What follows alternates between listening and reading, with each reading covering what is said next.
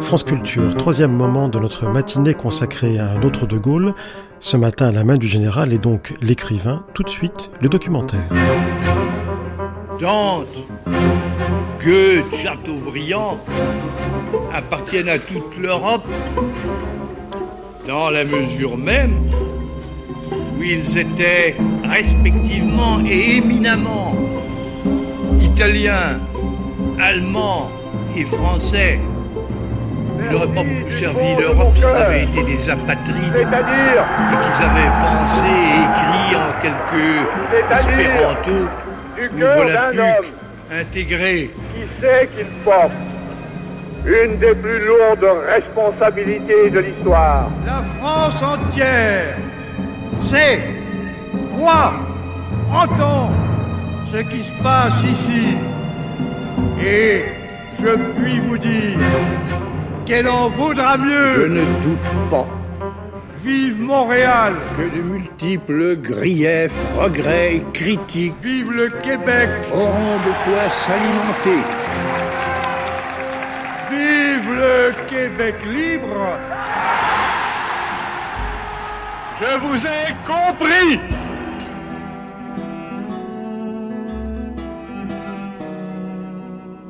Françaises, Français, vive la République, vive la France. Jean-Luc Barré, vous qui avez été l'éditeur des mémoires du général dans la collection de la Pléiade, vous avez donc travaillé en généticienne à littérature. Dites-nous, à quoi ressemble un manuscrit signé de Gaulle? Alors, ce qui est important euh, dans, la, dans l'étude des manuscrits, c'est qu'il y a un premier jet. Le premier jet est, est, intéressant parce que le premier jet, c'est dans ce premier jet que de Gaulle, d'une certaine manière, s'exprime le mieux et se laisse si je puis dire, s'abandonne un petit peu. Moi, j'étais très frappé de voir, dans j'ai publié dans la Pléiade ce qu'on appelle les repentirs, et les repentir, bien sûr, je l'ai trouvé essentiellement dans le premier jet, où De Gaulle avait tendance à laisser aller, se laisser aller à ses humeurs ou à des portraits par, parfois un peu plus vifs. Je pense à Pompidou, je pense à, Churchill, à Roosevelt, etc. Même parler de lui, traduire un peu plus ses sentiments, euh, sa mélancolie, etc. Et le deuxième jet est déjà un deuxième jet où il se reprend et où là où le personnage entre, entre en scène. Je dirais que l'homme est plus dans le premier jet et le personnage historique est déjà dans le deuxième jet et jusqu'au bout puisqu'en général il y a trois quatre étapes du manuscrit jusqu'à des corrections importantes sur le tapuscrit. Donc c'est un travail considérable. J'ai jamais caché d'ailleurs d'avoir une grande difficulté à écrire, ce qui traduisait chez lui le souci aussi du style incontestablement, au risque d'ailleurs de paraître parfois un peu compassé et retenu. C'est-à-dire que ce qu'on trouve dans le premier jet est beaucoup plus libre, ce qu'on trouve dans la mouture finale est parfois un peu plus retenu naturellement et un peu plus affecté, marmouréen, je veux dire, c'est un peu plus oui. dans le marbre. Affecté, euh, non, parce qu'il y a toujours quand même cette colère sous-jacente. Je suis très honoré de n'être pas oublié par Léon Blum. 138. On sent toute l'ironie. Mais comment analysez-vous sa graphie? Est-ce qu'elle vous semble significative d'un caractère, d'un tempérament? Elle signifie euh, une, un grand orgueil, une grande clarté dans l'expression et une très grande sensibilité. Est-ce que vous pouvez la décrire? Elle est élégante, elle est haute, elle est penchée à droite, comme un homme d'ouverture. Les lettres sont très lisibles et c'est une écriture aristocratique, j'oserais presque dire j'oserais presque dire, parfois féminine. Hubert Heilbronn, merci aux collectionneurs et aux bibliophiles que vous êtes de nous faire partager ces découvertes et ces trésors ici, chez vous, où vous avez disposé, dans le salon bibliothèque, à notre intention, quelques-unes des pièces les plus originales. Alors on commence par quoi? Euh, On va commencer de manière chronologique. Je dirais, il y a un homme admirable dont on parle très peu, même dans toutes les biographies concernant De Gaulle. Le colonel Maillère. Non, non, non, ah non, mieux que le colonel Maillère encore, ah bon c'est le colonel Boudor. Ah oui. Le colonel Boudor commandait le 33e d'infanterie devant Verdun et à Verdun, et c'est lui qui apprit à la famille de Gérald de Gaulle, Henri de Gaulle, son père, que son fils était mort au champ d'honneur. On fut rassuré car il envoya des lettres de vaillance, et cette correspondance est là. Cette correspondance est là, c'est les notes de service de la blessure au champ d'honneur devant Douaumont du capitaine de Gaulle, qui avait pris le commandement d'une compagnie, et de Gaulle ne cessa d'être attaché à la personnalité du colonel puis général Boudor toute sa vie. Et je commencerai par une lettre parmi d'autres. C'est celle que le général de Gaulle, le 2 septembre 1944, il n'avait rien d'autre à faire. Le 2 septembre 1944, il était revenu dans Paris le 28 août. Le 2 septembre, il écrit au général Boudor. Mon général, parmi toutes les lettres que j'ai reçues à l'occasion de mon arrivée à Paris, la vôtre est de celles qui m'ont le plus touché. Comment aurais-je pu oublier ce passé que vous évoquez? Pour combien ont compté dans ce que j'ai tenté de faire les glorieux souvenirs de notre vieux 33e et de votre commandement? Veuillez accepter, mon général, l'assurance de mes sentiments respectueux et dévoués. Charles de Gaulle, 2 septembre 1944. C'est une leçon à la fois de politesse et de grandeur. Cette lettre est pour et moi. Puis de, et puis de gratitude, parce Gratitude. que écrire ça en septembre 44, comme vous le disiez, il avait d'autres chats à fouetter. Absolument. Il était au ministère de la Guerre et il trouve le temps de remercier son supérieur hiérarchique de la guerre 14-18, le colonel Boudor. Lorsqu'on parle du général de Gaulle écrivain, d'abord on ne dit pas général, on dit Charles de Gaulle écrivain déjà, et justement on ne dit pas général, comme si les mémoires de guerre avaient éclipsé en quelque sorte les écrits militaires d'avant la guerre. Est-ce que ce n'est pas un peu dommage? Ah, c'est tout à fait dommage parce que j'ai regretté, on peut pas peut-être publier dans la Pléiade euh, toutes euh, les lettres, notes et carnets et tous les discours et messages, mais euh, par contre, les quatre ouvrages d'avant-guerre, qui sont des ouvrages finis, des ouvrages euh, polis, et des ouvrages euh, où vraiment le fond et, la forme sont presque parfaits, ces quatre ouvrages méritent intérêt, d'autant qu'ils se complètent et que par certains côtés, ils préfigurent ce qui se produira à la faveur de circonstances exceptionnelles. Alain Larcan, auteur de De Gaulle Inventaire, La culture, l'esprit, la foi. Mais l'homme est préparé à affronter des circonstances qui viendront ou qui ne viendront pas. D'ailleurs, il l'a dit, il aurait pu euh, éventuellement terminer sa carrière avec deux ou trois étoiles, ou peut-être même euh, un poste militaire euh, important. Bon, les circonstances ont fait que... Mais il s'y était préparé. Et ça, je crois que les grands hommes, il le dit d'ailleurs euh, dans euh, plusieurs de ses ouvrages, le grand homme se prépare en quelque sorte euh, à l'épanouissement de, sa vocation. Et alors, euh, ces quatre ouvrages sont fondamentaux. La discorde chez l'ennemi, rapport du politique et du pouvoir militaire, du pouvoir politique et du pouvoir militaire. Le fil de l'épée, l'action de guerre, le caractère, et à nouveau les relations pouvoir politique, pouvoir militaire, le prestige, euh, également les, retraites inexpliquées. C'est un point euh, très très important euh, pour expliquer 46 et même peut-être Baden. Baden, on trouve des phrases qui peuvent s'appliquer à des situations qu'on a trouvées bien par la suite. Vers l'armée de métier, apparemment technique, mais en fait, il faut donner à la France un outil de manœuvre qui lui permettra euh, d'échapper à une attaque euh, de surprise et qui lui permettra surtout de venir en aide à ses alliés. Et puis la France et son armée, qui est un magnifique ouvrage de sociologie historique. Car finalement, il y a peu d'histoire événementielle, il y a peu d'histoire chronologique, il y a peu d'histoire de campagne, alors qu'il sait très bien euh, décrire, quand il est professeur à Saint-Cyr, il sait très bien faire l'histoire euh, des campagnes napoléoniennes ou des euh, batailles de 1870.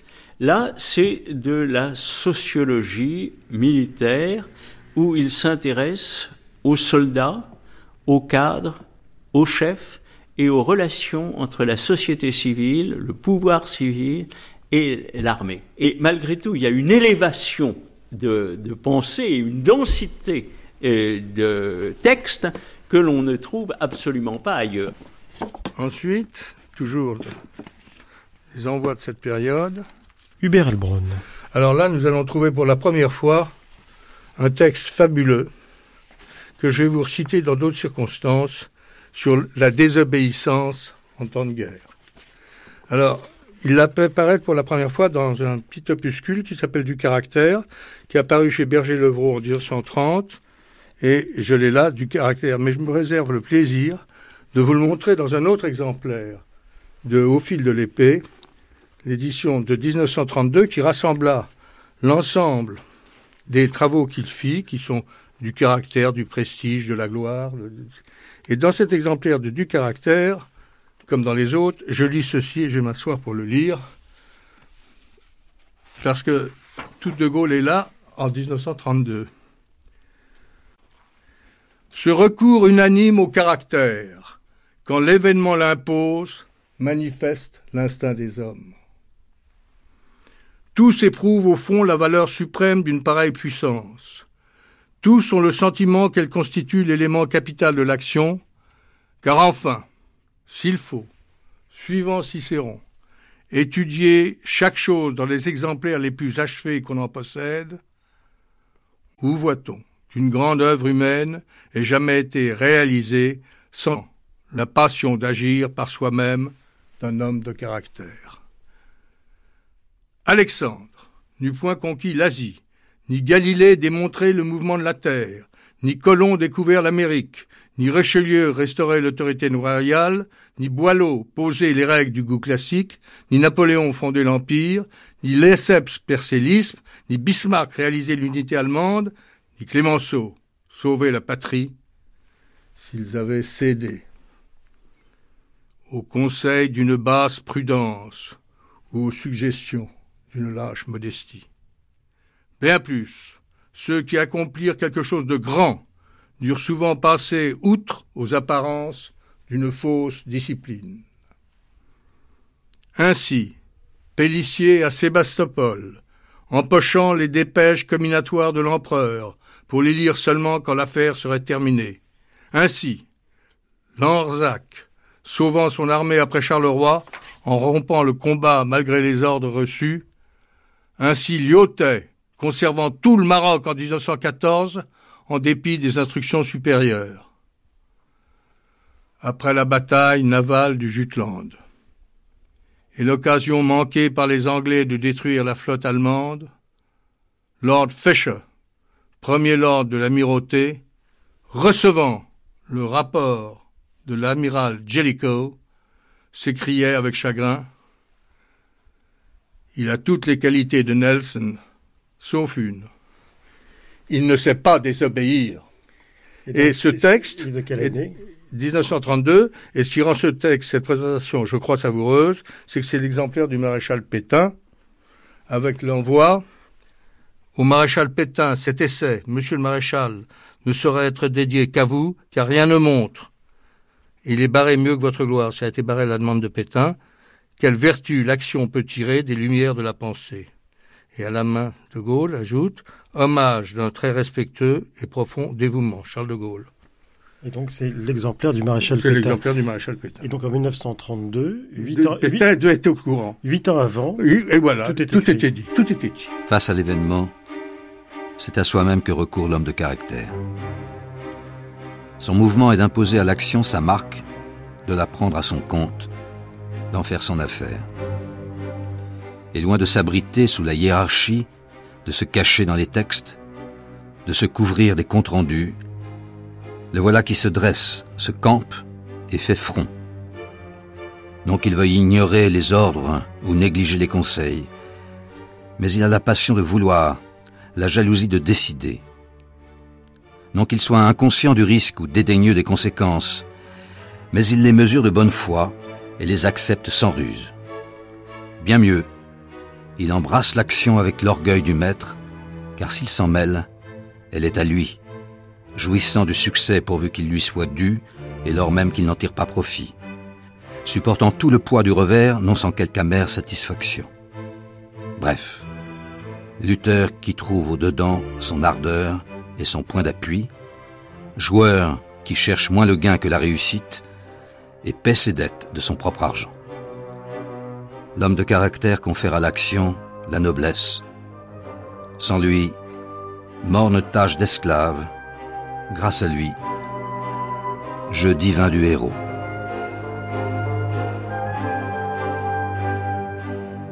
Le fil de l'épée.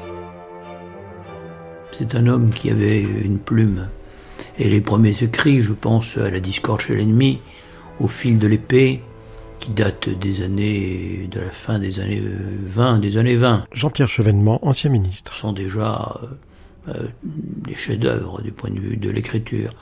Un peu, je vais vous donner mon sentiment, quelquefois, un peu en poulet. Le fil de l'épée, euh, l'éloge du caractère, il y a un moment, on aimerait que ça s'arrête.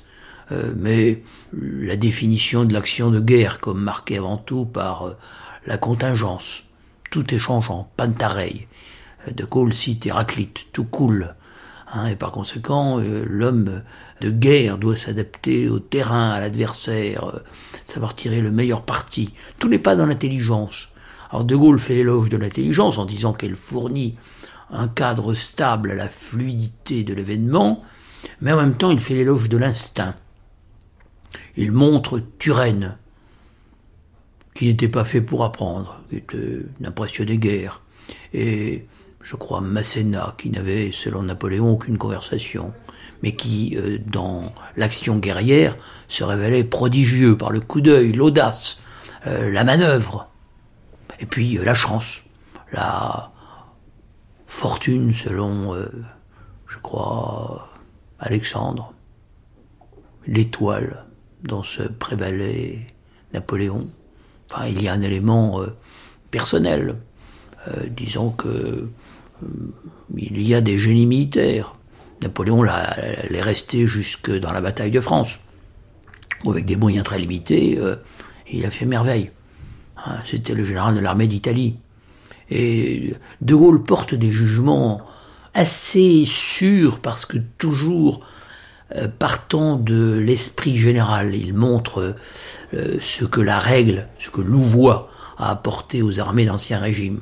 La règle, l'organisation, l'uniforme, Ça, c'est typique, c'est typique de la, des écrits du général. C'est une manière d'abord panoramique de juger les événements oui. et en même temps de prendre du recul. Tout à fait. Il y a du moraliste en lui. Oui, par exemple, il voit dans les armées révolutionnaires la force que leur apporte le patriotisme chose qui n'était pas connue dans l'Ancien Régime. Et puis les divisions, et puis des innovations techniques, le canon euh, Griboval, conçu par Guibert, euh, mais mis en œuvre par la Révolution. Alors ça, c'est l'aspect daté des écrits militaires du général. Il y a l'aspect qui, en principe, ne devrait pas être daté, c'est justement l'aspect moral.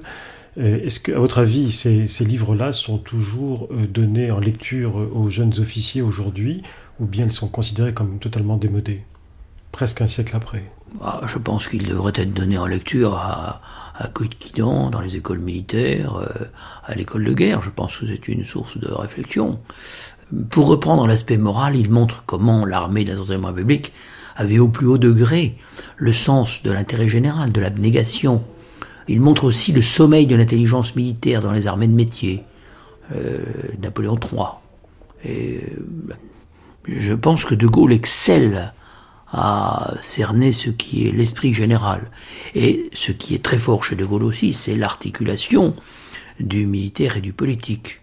Par exemple, pendant la Deuxième Guerre mondiale, il sait qu'il doit reconstituer une armée. Il dépend pour cela des Alliés. Mais en même temps, il veut peser pour orienter le glaive. Par exemple, il est pour le débarquement en Normandie et en Provence, ce qui correspond à ce que souhaitaient les Américains, ce qui va se passer. Il est contre l'idée britannique d'une intervention dans les Balkans qui aurait éloigné euh, dans le temps la libération de la France. Et il fait tout pour que le maximum de forces françaises soient engagées dans la libération de la France, détournant un certain nombre de moyens euh, du théâtre italien pour le diriger vers la Provence, le 15 août 1944, et intervenant, y compris en rompant la discipline de la division Leclerc par rapport au commandement, le général Eisenhower, pour que cette division Leclerc euh, pénètre dans Paris.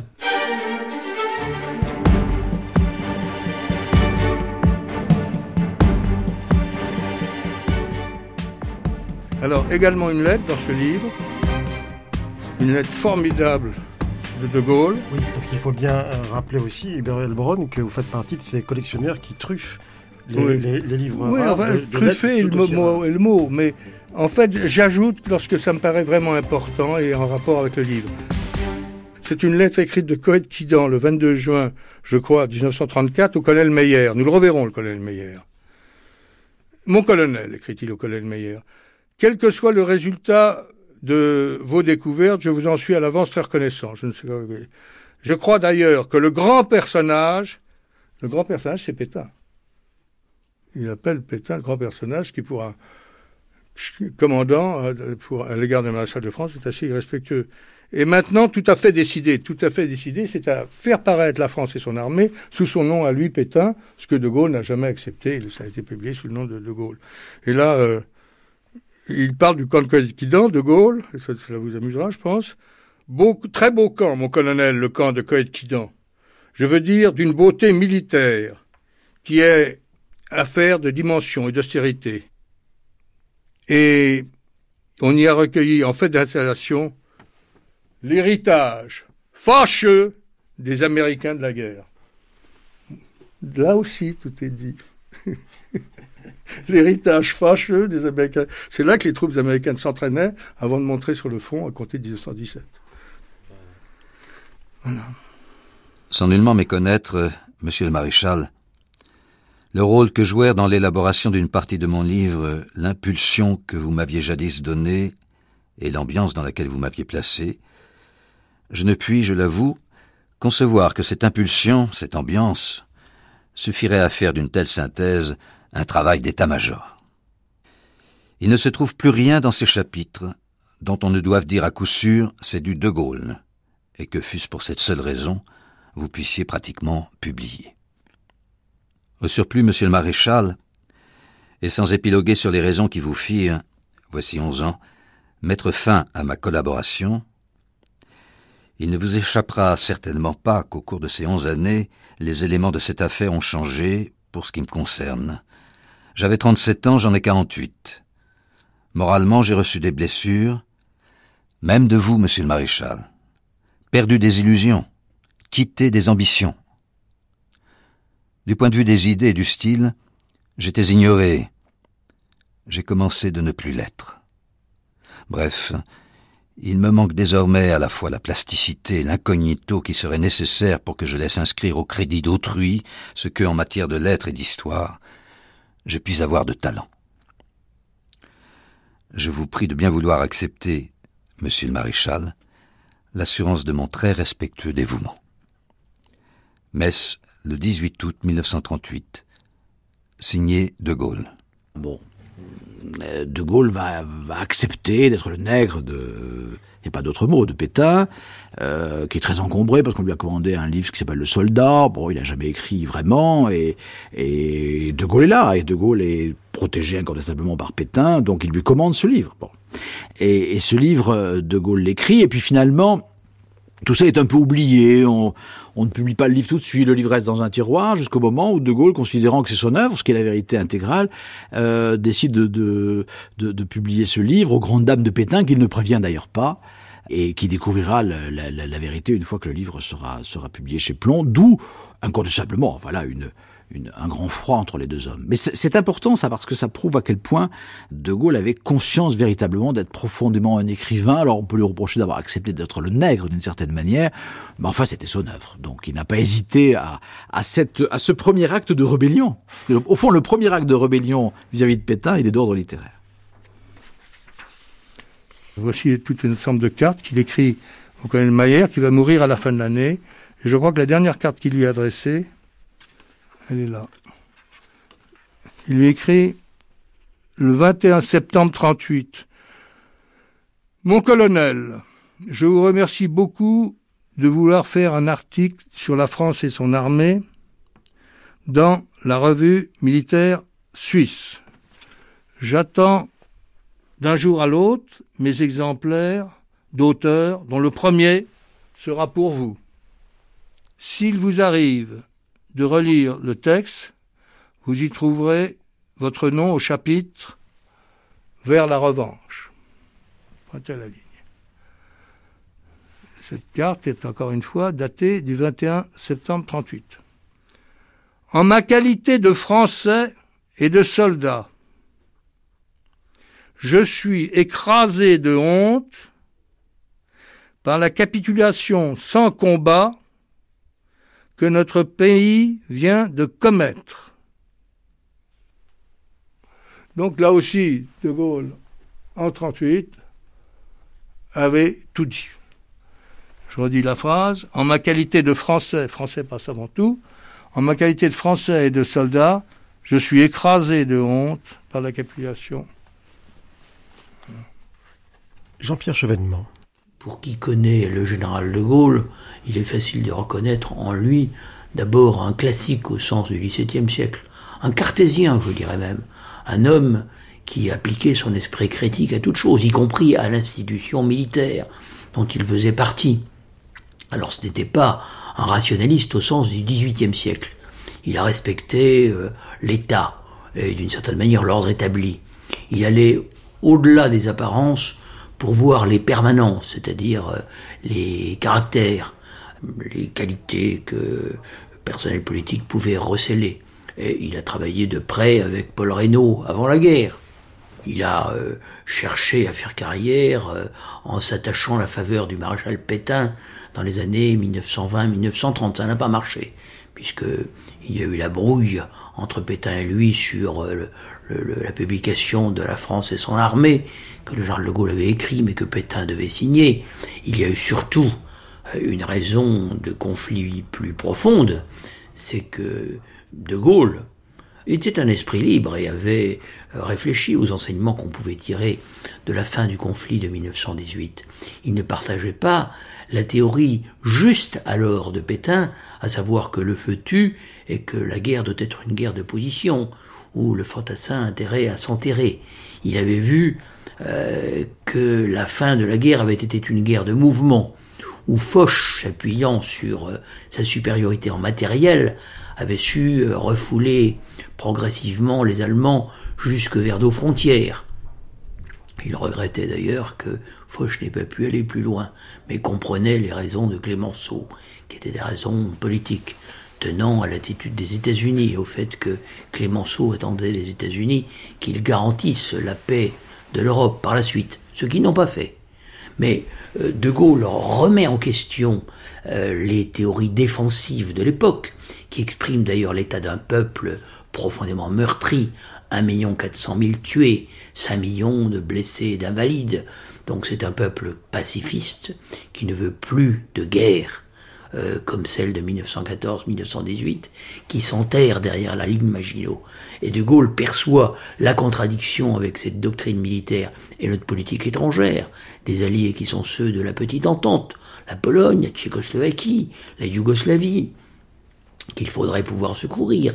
Et en même temps, il a perçu les vertus du moteur combattant, comme il dit, du char, comme euh, outil de manœuvre, instrument de cisaille, capacité de rompre le front ennemi, d'y semer le désordre. Il n'est pas le seul. D'autres, euh, en Angleterre, Lidelart, euh, en France même, avant lui, le général Estienne, en Allemagne, Guderian, von Manstein, avaient compris le rôle qu'on pouvait tirer des chars. Mais c'est l'immense mérite du général de Gaulle d'avoir euh, vu dès 1935 et contre l'état-major, contre toutes les idées installées, Pétain, Végan, Debenay, euh, et contre la, la pensée moyenne de la classe politique, qui pour des raisons mauvaises, soit euh, euh inféodation aux états-majors, soit a priori idéologique, comme chez Léon Blum, qui craignait que l'armée de métier devienne une armée de coup d'État. Finalement, on n'a pas vraiment écouté De Gaulle. Alors on a produit des chars, mais des chars qui devaient être utilisés de manière dispersée, avec l'infanterie, en dehors des grandes unités qui auraient été l'outil militaire qui nous aurait permis de rompre l'étreinte allemande en 1940. Mais enfin, De Gaulle avait, et c'est son immense mérite, pensé ce que pouvait être la Deuxième Guerre mondiale. Et il l'avait fait dès 1935. Vous avez des études euh, qui datent de l'époque euh, sur l'armée de métier, sur euh, euh, les chars, mais aussi sur la mobilisation économique, sur la coordination entre le politique et le militaire. Et ses premiers écrits d'ailleurs sont sur l'Allemagne. La discorde chez l'ennemi, c'est l'étude des failles allemandes pendant la Première Guerre mondiale, de la pression inadmissible exercée par l'amiral Tirpitz sur le chancelier Bethmann Wolweg pour le pousser à une guerre sous-marine à outrance qui va faire entrer les États-Unis dans la guerre. Et quand même, c'est ce qui fait pencher la balance. Donc, chez De Gaulle, il y a la vue générale du champ. Il y a euh, un stratège absolument éminent qui dépasse l'aspect proprement militaire, qui embrasse toutes les questions et qui par conséquent euh, est capable, le moment venu, en 1940, euh, est capable de dire ben, cette guerre est une guerre mondiale, c'est une guerre qui n'est pas limitée à la bataille de France. Nous avons perdu par euh, la faiblesse des moyens mécaniques, nous vaincrons par la puissance des moyens mécaniques, et nous avons l'arsenal des États-Unis. Ben, il faut le comprendre. Un amour comme le nôtre, il n'en existe pas deux ce n'est pas celui des autres, c'est quelque chose de mieux. Sans me parler, je sais ce que tu veux me dire. À mon regard, tu vois tout ce que je désire.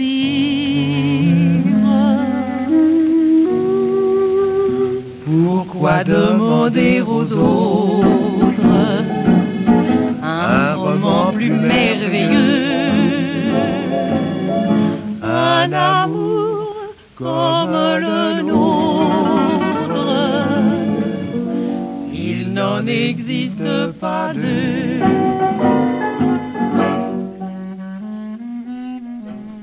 Donc là, Hubert Elbon, on se déplace dans votre collection sur un collection, canapé. Ne dites pas ce mot-là. Bon. Dites cette réunion de quelques livres. Oui, enfin, c'est un, un une délicieuse litote pour euh, désigner la collection en disant cette réunion de quelques livres qui viennent se réunir justement sur votre canapé, euh, parce que vous avez préparé un petit peu la deuxième partie de cette euh, exposition de Gaulle, si je puis dire, exposition très intime et personnelle sur la guerre, l'occupation. Donc, bien sûr, on saute déjà aux mémoires de guerre. Voilà.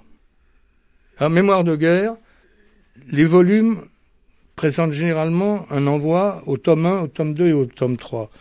On commencera, et c'est peut-être le plus amusant, par cet exemplaire avec l'envoi au Gérald Gamelin, qui dans la chance sut garder la mesure et dans l'infortune conserver l'honneur. Alors le livre est annoté par Gamelin, très très mécontent de tout ce que De Gaulle a pu écrire sur lui, je ne vous donne, si vous étonnera pas, mais la dédicace est quand même assez chaleureuse. Et le tome 2 est à Monsieur le général Gamelin, en témoignage et en hommage, Charles de Gaulle. Ensuite, toujours les envois de cette période. Là, celui-là est plus émouvant. C'est l'exemplaire de Catroux. Vous vous rappelez que Catroux était général de corps d'armée et rallia le général de Gaulle en août 1940 au Tchad et était l'officier général le plus élevé en grade au-dessus du général de Gaulle. Et lorsqu'il le rallia, il le rallia de façon très simple. Il était sur l'aérodrome, je crois, de Fort-Lamy. De Gaulle arriva d'un avion. Quatre l'attendait. Il s'est mis au garde à vous, salua et dit à vos ordres en général. Au général Catroux, en souvenir de notre combat, en témoignage de ses splendides services, en assurance de mon amitié. Ça, c'est quand même plus chaleureux et plus reconnaissant. Trois parties en souvenir de notre combat, en témoignage de ses splendides services, en assurance de mon amitié. Thomas. D'autant que le général de Gaulle ne donnait pas son amitié à tout le monde. Et alors, le tome 2, c'est pour le général Catroux, sont fidèlement dévoués. Charles de Gaulle. À l'origine de De Gaulle, il y a un écrivain. Jean-Luc Barré, éditeur des Mémoires du Général dans la Pléiade. Alors je ne vais pas tomber dans la, la, mythologie qui consiste à rappeler qu'à l'âge de 15 ans déjà il écrivait un texte dans lequel il parlait du général. Plus sérieusement, déjà à 15 ans, il disait le général de Gaulle dans un texte sur la campagne de France, qui est une, un texte qu'il avait écrit euh, dans le cadre de sa scolarité. Bon, c'était pas, mais c'était déjà significatif. Ce qui est beaucoup plus important, c'est que euh, dès le fil de l'épée, c'est-à-dire en 1932, euh, tout est là. Et par l'écriture, il invente son personnage, il invente d'une certaine manière son destin, il est prêt. Alors, bon, après que ce destin se réalise, c'est encore autre chose. Mais sinon, il s'est inventé par l'écriture. Et moi, je pense que pour être en, le 18 juin 40, pour croire à, à, à quelque chose, il faut être un écrivain. C'est-à-dire il faut avoir le sens de la fiction d'une certaine Oui, manière. mais encore faut-il définir le mot écrivain, parce qu'en l'occurrence, les, les, deux premiers essais sont des essais militaires. Euh, oui, il y a déjà du style. Il y a du style, bien entendu, mais ce sont des essais militaires. Et ensuite, c'est essentiellement un mémorialiste. Rappelez-vous la bronca quand euh, Churchill a été prix Nobel de littérature pour ses mémoires, mmh. qui étaient d'ailleurs en deçà des mémoires du, général de Gaulle. Est-ce que le général de Gaulle lui-même se disait écrivain? Ah, je crois que je, je crois pas qu'il aurait osé se définir comme écrivain parce que d'abord il faut rappeler que ses premiers écrits sont passés tout à fait inaperçus. C'était effectivement des écrits militaires, mais j'insiste sur le fil de l'épée qui est vraiment un texte littéraire. Je ne crois pas qu'il ait rêvé d'une carrière d'écrivain, mais il avait le, le, le, plus que le goût de l'écriture. Je veux dire, l'écriture était faisait partie totalement de sa, de, je crois aussi sa vision de l'action, de son personnage, de son identité.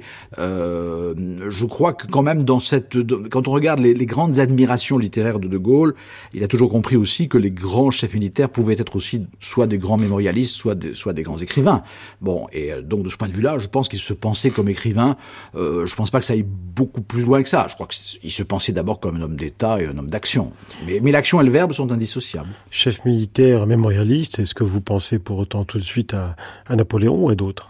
Il y a Napoléon, il y a Jules César, si vous voulez aussi, enfin, qui faisait partie des, des, des, des grandes lectures de, euh, de De Gaulle. Il y a, bon, on peut dire Louis XIV, mais enfin, encore que les mémoires de Louis XIV ne soient pas... Oui. Euh, mais il y avait aussi Clémenceau, par exemple, qui, qui faisait partie des... Euh, à forme d'État et écrivain. Donc, c'était, il s'inscrivait dans une certaine, tradition. Une certaine tradition française. Jean-Pierre Chevènement, nous sommes à votre bureau de République moderne. Je note qu'il y a évidemment des tableaux, des portraits sur les murs, un grand portrait de Georges Clémenceau et un beaucoup plus petit sur un rayon de bibliothèque du général de Gaulle. Est-ce que c'est significatif? Non. Celui que j'ai sur euh, un rayon de la bibliothèque m'a été offert. L'homme qui n'a jamais désespéré. C'est la légende? C'est la légende. Donc ça en dit très long. Le portrait de Clémenceau, c'est celui que j'avais au ministère de l'Intérieur. C'est d'ailleurs l'époque où Clémenceau était ministre de l'Intérieur. C'est début du XXe siècle. Superbe portrait en noir et blanc, magnifique. Est-ce à dire que pour vous, euh, Georges Clémenceau a plus d'importance que le général de Gaulle? Bah, Clémenceau est un républicain, c'est un socialiste individualiste, il est contre le collectivisme, mais il était pris de justice sociale. C'est un homme remarquable à tous égards par euh, l'intelligence, l'énergie, le caractère. On lui doit d'avoir euh, rassemblé l'énergie nationale dans un moment critique en 1917. Comme il le disait lui-même, je suis un étonnant mélange d'anarchiste et de conservateur. Et il ajoutait dans des proportions à définir. Voilà, je me sens assez proche de Clémenceau à certains égards. Donc tout de même plus proche de l'un que de l'autre. Oui, mais je n'ai pas l'itinéraire du général de Gaulle. Le général de Gaulle est un très grand homme qui a euh, un caractère exceptionnel et qui a rencontré de très grandes circonstances. Et c'est dire qu'on ne peut pas être proche du général de Gaulle, parce qu'à chaque fois qu'on parle non, de il ne le souhaitait pas d'ailleurs. Oui. Il avait théorisé dans le fil de l'épée euh, l'idée que la distance était nécessaire euh, au prestige et à l'exercice de l'autorité. Donc il ne cherchait pas la familiarité, ce qui ne l'empêchait pas d'avoir des élans généreux, peut-être même des mouvements d'affection. De, euh, mais euh, tout son personnage était composé pour l'autorité. On va pratiquer un léger retour en arrière en vous présentant l'avènement de la force mécanique, qui fut un texte écrit par De Gaulle en 1939, en janvier 39, où il reprenait ces thèmes qu'il avait défendus de la nécessité de division cuirassier. Alors voilà le texte tel que De Gaulle l'a adressé à Daniel Lévy, 26 janvier 40. Au-dessus, écrit à la Mada Lévy, il y a ceci, écrit prophétique du colonel de Gaulle, général et sous-secrétaire d'État à la guerre six mois plus tard, déclaré félon et condamné à mort quinze jours plus tard. Et ce texte est absolument magnifique se terminera, et vous verrez là, une fois de plus, le prophétisme du général de Gaulle. La conclusion est ceci. Ne nous y trompons pas.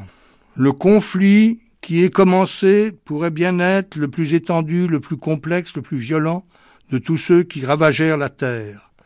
La crise politique, économique, sociale, morale dont il est issu revêt une telle profondeur et présente un tel caractère d'ubiquité qu'elle aboutira fatalement à un bouleversement complet de la situation des peuples et de la structure des États. Or, l'obscure harmonie des choses procure à cette révolution un instrument militaire. L'armée des machines, exactement proportionnée à ses colossales dimensions, il est grand temps que la France en tire la conclusion, comme toujours. C'est du creuset des batailles que sortira l'ordre nouveau, et il sera finalement rendu à chaque nation suivant les œuvres de ses armes. Charles de Gaulle. Janvier 40. 26 janvier 40.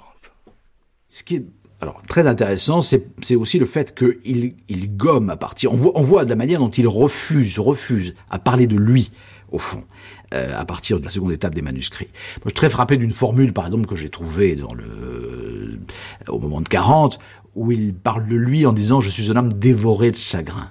Et dévoré de chagrin, le mot chagrin est un mot très important dans chez De Gaulle. Qui revient souvent? Souvent, souvent. C'est très frappant de voir cet homme qui a l'air comme ça, euh, terriblement euh, blindé, comme on dit aujourd'hui. Il, il, il, est quand même assez mélancolique, oui, profondément. grande mélancolie, alors qu'on retrouve bien sûr dans les, dans les dernières pages, notamment des morts de guerre, dans la Colombée, etc.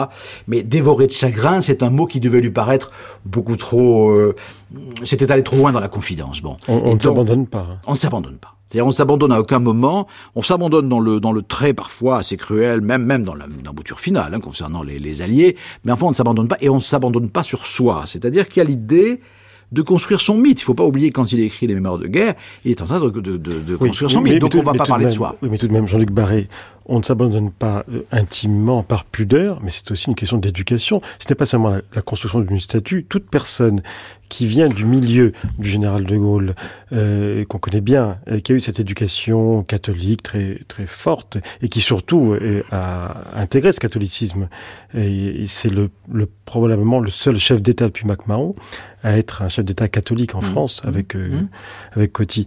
Est-ce que ce n'est pas normal de réagir ainsi, de ne pas s'exposer non, parce que dans les lettres d'autres écarnés euh, dont nous parlerons peut-être, il, il, a beaucoup plus tendance à c'est vrai qu'il écrit à sa mère, il écrit à son père, bon, et ces lettres ont été publiées, peut-être qu'il ne pensait pas qu'elles le seraient.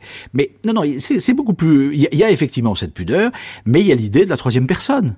C'est-à-dire que écrire à la première personne, dire je, parler de soi, c'est c'est un choix effectivement qu'il ne fait pas. Il préfère. Euh, il s'agit de De Gaulle. Et d'ailleurs, il parle de De Gaulle dans ses mémoires très librement. Il lui arrive de parler de lui à la troisième personne. Donc, il y a effectivement l'élaboration du mythe. Je crois que ça participe de cette pudeur dont vous parlez. Bon, c'est vrai, par exemple, qu'il parle pas de son enfance. Il parle pas de sa jeunesse, il parle très peu de son éducation, il parle très peu de ses parents, de sa vie privée. Euh, de sa vie, de privée. Sa vie privée. Il dit qu'il a pleuré euh, deux fois euh, simplement à Bir Hakeim, mais je ne sais plus à quelle autre occasion. Donc euh, vraiment, les larmes sont comptées.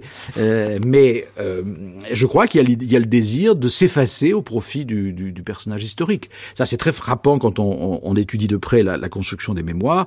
On voit que tout cela évolue progressivement vers, je dirais pas l'élaboration du mythe, parce que le mythe, il est déjà là, mais il y a l'idée chez De Gaulle, il y a la conscience très forte que dans l'histoire, la trace, elle va passer par la littérature, elle va passer par ses mémoires. Autrement dit, il y a la, la justification, la sublimation presque de l'action, elle passe par l'écriture. Au risque d'ailleurs, euh, alors ça c'est aussi très, très intéressant, c'est pas moi qui fais ce travail, mais, mais euh, on, on, le trouve très clairement dans la Pléiade, parfois d'arranger l'histoire. Bon. Vous dites arranger, d'autres auraient dit bricoler. C'est-à-dire que c'est toujours, euh, je ne sais pas si, non, bah, vous savez, au fond, le, le, le fond du problème, c'est quoi? C'est que euh, De Gaulle a voulu faire croire à la France et aux Français qu'ils avaient gagné la guerre. Bon, et, et donc tout, tout ce qu'on peut appeler bricolage, c'est pas dans le détail qu'il faut regarder les choses. Il y a en permanence une, une transfiguration, il y a une, euh, j'emploie le, le, le, mot de sublimation, c'est peut-être un peu exagéré, mais il y a le désir d'insister, d'appuyer beaucoup plus qu'il ne le conviendrait de le faire d'une certaine manière sur euh, sur la sur la vérité. La vérité, c'est que c'est que la France n'a pas, évidemment, elle a participé à la victoire, mais elle n'a pas vraiment gagné la guerre. Et quand on lit les mémoires de guerre, on a le sentiment in fine que c'est le cas et que la France a joué un rôle majeur. Donc c'est peut-être ça finalement le, le, le, problème, le problème des mémoires de guerre. Bon, je peux pas rentrer dans le détail absolu de tous les points sur lesquels on, peut, on pourrait corriger De Gaulle, mais c'est ça le fond, le fond des choses. Le mot qui revient le plus souvent euh, dans l'ensemble de cette de ces volumes de la Pléiade, c'est France. Oh oui, oui, je crois que c'est le mot France. Je, je, pas, pas finalement le mot patrie, pas beaucoup le mot nation. Je crois qu'on n'est pas, on n'est pas chez De Gaulle. On n'a pas affaire. Évidemment, on a affaire à un patriote. La question se pose pas. Enfin, la France apparaît dès la première phrase. Oui, bah bien sûr. Toute, oui, voilà. Euh, toute, toute, ma vie, je me suis fait une certaine idée de la France. Oui, bien sûr. Et puis, et puis jusqu'au jusqu'à la fin. Oui, je crois que c'est le mot qui revient sans doute le plus, le plus souvent. Je, j'en vois pas d'autre qui soit plus, plus présent que celui-là, non. Toute ma vie, je me suis fait une certaine idée de la France.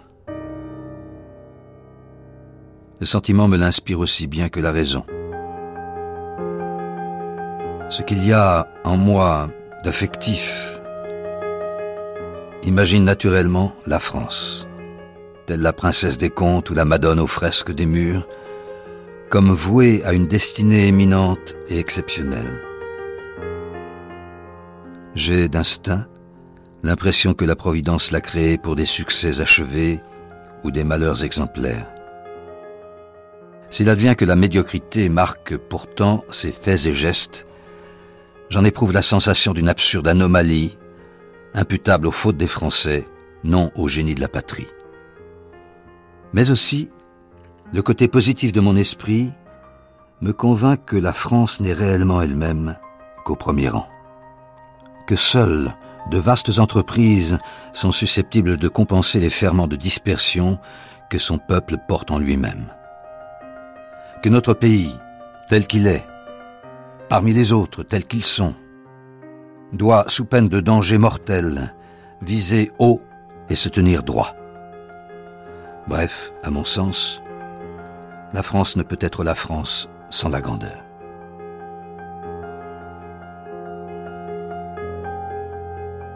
Sans verser pour autant dans l'exercice un petit peu vain de l'Uchronie, euh, à votre avis, Jean-Pierre Chevènement, s'il n'y a pas eu la guerre, parce qu'on sait quand même depuis Napoléon qu'un grand homme, c'est la rencontre d'un caractère et d'une circonstance. S'il n'y avait pas eu cette circonstance. Vous voulez dire la Deuxième Guerre mondiale? La Deuxième Guerre mondiale, oui, pardon. S'il n'y avait pas eu cette circonstance, qu'est-ce qu'il serait advenu, à votre avis, du destin de, Charles de Gaulle? Il aurait pris sa retraite comme colonel. Je pense qu'on ne l'aurait même pas nommé général de brigade et titre temporaire. Il avait beaucoup d'ennemis. Peut-être euh, aurait-il euh, terminé sa carrière euh, sous le joug des armes. Il a des pages très belles sur l'abnégation que cela suppose. C'était un homme qui était incontestablement capable d'abnégation. Enfin, il a aussi saisi l'occasion extraordinaire. Et il fallait une intelligence fulgurante pour euh, euh, comprendre que euh, cette bataille de France n'épuisait pas la Deuxième Guerre mondiale et que la France pourrait reprendre le combat. C'est une idée qu'il avait en tête depuis, je dirais, au moins l'effondrement du Fonds français, enfin les engagements de Montcornet. Il comprend très bien qu'il faudra se replier sur l'Afrique du Nord, peut-être sur un réduit breton. Conseiller à sa femme de prendre ses vacances euh, en Bretagne, du côté de Pimpon. Mais euh, Charles de Gaulle conçoit tout de suite la dimension mondiale de la guerre. Il en conçoit la dimension euh, mécanique, technologique, la dimension mondiale. Il compte sur l'intervention des États-Unis qui finira quand même par se produire après que Hitler, je vous le rappelle, leur ait déclaré la guerre au lendemain de Pearl Harbor. Hein. Mais De Gaulle a cette préscience. Il a beaucoup de chance, il faut dire, parce que dans un premier temps, il ne dépend que de Churchill. Mais Churchill ne l'aurait pas remarqué s'il n'avait pas été l'homme de l'offensive à Montcornet et à Abbeville, qui avait montré que euh, on pouvait faire reculer les Allemands et la pertinence de ses vues militaires. Ça avait de l'impact à l'époque. Je veux dire, quand ces livres ont été publiés, ces traités militaires, est-ce qu'ils ont eu l'impact qu'ils ont aujourd'hui rétrospectivement? Non. Non, je pense que De Gaulle n'était pas, sauf dans un cercle étroit, de Gaulle n'était pas suffisamment connu, mais il était apprécié par Paul Reynaud, mais il écrivait directement, par quelques journalistes, Mais le grand public, euh, euh, la plupart de ces livres ont été édités ou réédités euh, en 1944-45. C'est là qu'ils ont connu une grande diffusion. Et puis naturellement, il y a les mémoires de guerre. Mais ça, c'est 1960 quelque chose. Qui sont un grand livre pour vous. Qui sont un grand livre, mais naturellement, je, je, je dirais en tant qu'historien amateur, j'attache plus d'importance aux écrits militaires des années 20 et 30 qui montrent la formation de la pensée du général de Gaulle qu'aux mémoires de guerre qui euh, impliquent une certaine reconstruction parce que Charles de Gaulle ne pouvait pas tout savoir. Donc euh, Oui. il organise un petit peu les Mais événements. qui sont portés par un style. Mais ils sont portés par un style et dans l'ensemble, et l'inspiration euh, générale n'est pas contestable. Hein, le Charles de Gaulle dit ce qu'il a voulu faire et ce qu'il a fait. À présent que les talents se nourrissent de la régence et de la terreur, qu'était-il besoin de sujets pour nos langues destinées si tôt à mourir? Il ne tombera plus du génie de l'homme quelques-unes de ses pensées qui deviennent le patrimoine de l'univers. Voilà ce que tout le monde se dit, et ce que tout le monde déplore. Et cependant les illusions surabondent, et plus on est près de sa fin, et plus on croit vivre. On aperçoit des monarques qui se figurent être des monarques, des ministres qui pensent être des ministres, des députés qui prennent au sérieux leurs discours, des propriétaires qui possédant ce matin sont persuadés qu'ils posséderont ce soir. Auprès des mesquines loteries contingentes, le genre humain joue la grande partie. Les rois tiennent encore les cartes et ils les tiennent pour les nations. Celles-ci vaudront-elles mieux que les monarques? La civilisation actuelle décomposée se perd en elle-même. Le vase qui la contient n'a pas versé la liqueur dans un autre vase. C'est le vase qui s'est brisé. Châteaubriand, Mémoire d'outre-tombe.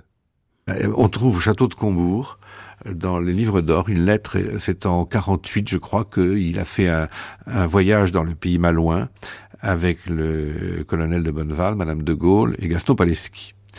Et ils sont reçus au château de Combourg par la descendante du frère aîné de Chateaubriand, puisque château de Combourg est toujours dans la famille du frère aîné de Chateaubriand. C'est plus des Chateaubriand, mais c'est la même famille. Et là, il y a une lettre admirable, malheureusement je l'ai pas sous les yeux, où il remercie Madame de Durfort, donc c'est elle la châtelaine, et où il lui dit que de, de- depuis 47 ans, chose comme ça, que votre grand-oncle m'inspire, etc. Et moi, j'ai fait le calcul. Ça voudrait dire que le général de Gaulle a commencé, sinon à lire, en tout cas à savoir qui était Chateaubriand et s'en imprégner, à l'âge de 11 ans. Ça, c'est curieux. Alors, ça s'explique pourquoi? Ça s'explique parce que sa grand-mère, grand-mère, Madame oui. Maillot, qui était la polygraphe de la famille, qui a pondu un certain un grand nombre de livres, a fait une vie de Chateaubriand que je n'ai jamais réussi à trouver. Même la famille de Gaulle ne l'a pas. Euh, Peut-être dans, une bibliothèque quelconque, on arriverait à la trouver. Mais cette dame avait écrit une vie de Chateaubriand. Alors je suppose que ça a dû l'influencer. Et l'admiration qu'il avait pour Chateaubriand était évidemment sans borne, parce que Chateaubriand correspondait tout à fait euh, à, son le, le, légitimisme désespéré de Chateaubriand, la disposition qu'avait Chateaubriand de rallier Napoléon si Napoléon était moins bête. Tout ça, c'est- le général. On peut comprendre, Philippe de Saint-Robert, qu'en tant qu'écrivain, vous soyez frappé par l'influence de Chateaubriand sur De Gaulle, mais tout de même, il y a aussi l'influence reçue dans sa jeunesse. Chez lui, on lisait l'action française régulièrement. Tout le monde lisait l'Action française, vous comprenez? Euh, Moi, je lis bien Libération. Hein, je suis pas trotskiste. Bon, alors Libération non plus, Non, d'ailleurs. plus, plus longtemps. Bon, enfin, je veux dire, ça, ça veut rien dire. C'était, euh, il a, il a eu, c'était de mon Michelet qui m'avait rapporté euh, des, des phrases, enfin, assez curieuses du général sur Maurras. Il m'avait, je m'avais dit que, que le général lui avait dit, je n'ai jamais dit un mot contre Maurras, plutôt ciel qu'il en ait fait autant. Bon. Euh, alors, euh, en fait, puis- il, est, il est plutôt benvilien. Non, mais l'action française était excommuniée également. Donc ça, c'est excommunié. Excommunié, rejeté par, par les princes d'Orléans, etc. L'action française était dans une situation, déjà avant la guerre, qui était euh, extrêmement marginalisée par rapport à ce qu'elle avait été avant. Alors, euh, et puis, je veux dire, il n'est pas conti, je veux dire, euh, Maurras, c'est c'est Auguste Comte. Le- la monarchie de Maurras est complètement déconnectée des sources chrétiennes de la monarchie française. Euh, alors que euh, il faudrait plutôt se référer à Bernanos, à ce moment-là. Alors, Barès, bien entendu, le général était, était tout à fait barésien. son lien avec Philippe Barès par la suite, etc., en, témoigne, suffisamment. Mais il n'était pas, à différence de Mitterrand, euh, tellement attaché au cimetière et aux morts. Vous savez, le général n'était pas un homme qui passait son temps dans les cimetières. Mitterrand, il adorait les cimetières. Euh, le général n'avait pas les cimetières. Il allait devant lui, il allait vers la vie. Et il dit, quand il, il se trouve à Rome, le 31 juillet 67, c'est la veille de la guerre des six jours. Ça, ça avait été rapporté par René Brouillet. Il dit devant la, communauté ecclésiastique française de Rome, lors même que nous allons à la mort, nous marchons vers la vie. Est-ce que ce n'est pas là davantage le lecteur de Peggy qui se manifeste? Aussi, il adorait Peggy. Bien entendu, vous avez raison. Ces, références, c'est Barès, c'est Peggy et Bergson et Bergson, euh, qui l'a beaucoup imprégné, dont il a, il s'est très longuement expliqué sur Bergson, sur ce que Bergson lui avait appris sur l'intuition. Euh, sur la, façon d'appréhender les choses. Ce Bergson qui a dit Je souhaite qu'un prêtre catholique dise quelques prières sur ma tombe, comme Simone Veil le dira, ni l'un ni l'autre se convertissant par respect pour leur peuple mais euh, ayant fait cette démarche, et Bergson est tellement proche du, général, on le, on le sent d'ailleurs dans la correspondance, il y a beaucoup d'évocations de cette période qui est tout à fait euh, remarquable. Parce que le général avait un côté philosophe. Avant la guerre, c'est un homme qui disait les, les je sais pas s'il disait l'action française, mais en tout cas il disait les cahiers de Peggy. Il a certainement suivi des conférences de Bergson au Collège de France. Il le lisait. Euh, Peggy, alors évidemment, vous comprenez, Peggy, c'était tout à fait pour lui. Ça, les, les, les grands poèmes de Peggy euh, sur Chartres, etc. Tout ça, c'était son imprégnation. Peggy a nourri De Gaulle. Davantage que, que Maurras ou Barès? Non, Barès, oui. Barès, le sol, le, sol, la patrie. Certainement pas Maurras. Trop de haine. Et ça, c'est un ensemble sur Peggy, ça. Ça, c'est un ensemble sur Peggy, avec des textes de Peggy, des, plantes faites pour l'aller à Chartres, qu'a fait le, fils de Peggy, Marcel. Et là, euh, c'est une lettre que De Gaulle, général, écrit de Colombay en 1947 à un critique littéraire qui était André Rousseau. Et il lui parle de Peggy, il a écrit un livre sur Peggy, il lui écrit Cela a été obscurément senti par ceux qui avaient aperçu aux lueurs des événements du siècle le caractère de l'œuvre de Peggy. Mais il restait à expliquer pourquoi et comment cette œuvre exprime par excellence toute la philosophie toute la poésie de la France. Vous y avez réussi, monsieur. Par là, vous avez procuré à ceux qui en ont besoin, et notamment j'ose le dire, à moi-même, un recours et un encouragement dans ce qu'ils pensent avoir encore à faire ou à souffrir au service du même idéal que le prophète de notre race. C'est donc avec amitié, etc. Ça, c'est écrit en 47. Et De Gaulle, lorsque la marche glorieuse de la deuxième bébé entre Rambouillet et Paris, c'était le chemin inverse de la route que Peggy avait emprunté pour aller vers Notre-Dame de Chartres. Et De Gaulle connaissait par cœur la présentation de la Beauce à Notre-Dame de Chartres. Vous en avez un exemplaire de, la présentation de la Beauce J'ai l'exemplaire le plus rare, c'est l'exemplaire, comment dit-on, prééditorial, c'est l'exemplaire du bulletin des professeurs catholiques de l'université du 20 janvier 1913. C'est un tract pouvez lire le début Oui, non seulement je peux lire, mais je peux vous le réciter. Étoile de la mer, voici la lourde nappe, et la profonde houle, et l'océan des blés, et la mouvante écume, et nos greniers comblés. Voici votre regard sur cette lourde chape. Et voici votre voix sur cette grande plaine, et nos amis absents, et nos cœurs dépeuplés. Voici le long de nous nos poings désassemblés, et notre lassitude et notre force pleine. Étoile du matin, inaccessible reine, voici que nous marchons vers votre illustre cour, et voici le plateau de notre pauvre amour, et voici l'océan de notre immense peine. Quand nous aurons joué nos derniers personnages, ainsi nous naviguons vers votre cathédrale. Quand nous aurons posé la cape et le manteau, quand nous aurons jeté le masque et le couteau, veuillez vous rappeler nos longs pèlerinages. Vous nous voyez marcher sur cette route étroite quand nous retournerons en cette froide terre, ainsi qu'il fut prescrit pour le premier Adam. Tout poudreux, tout crotté, la pluie entre les dents. Reine de Saint-Chéron, Saint-Arnoux et d'Ourdan, sur ce large Veuillez vous rappeler ouvert à tous ce les chemin vents, solitaire.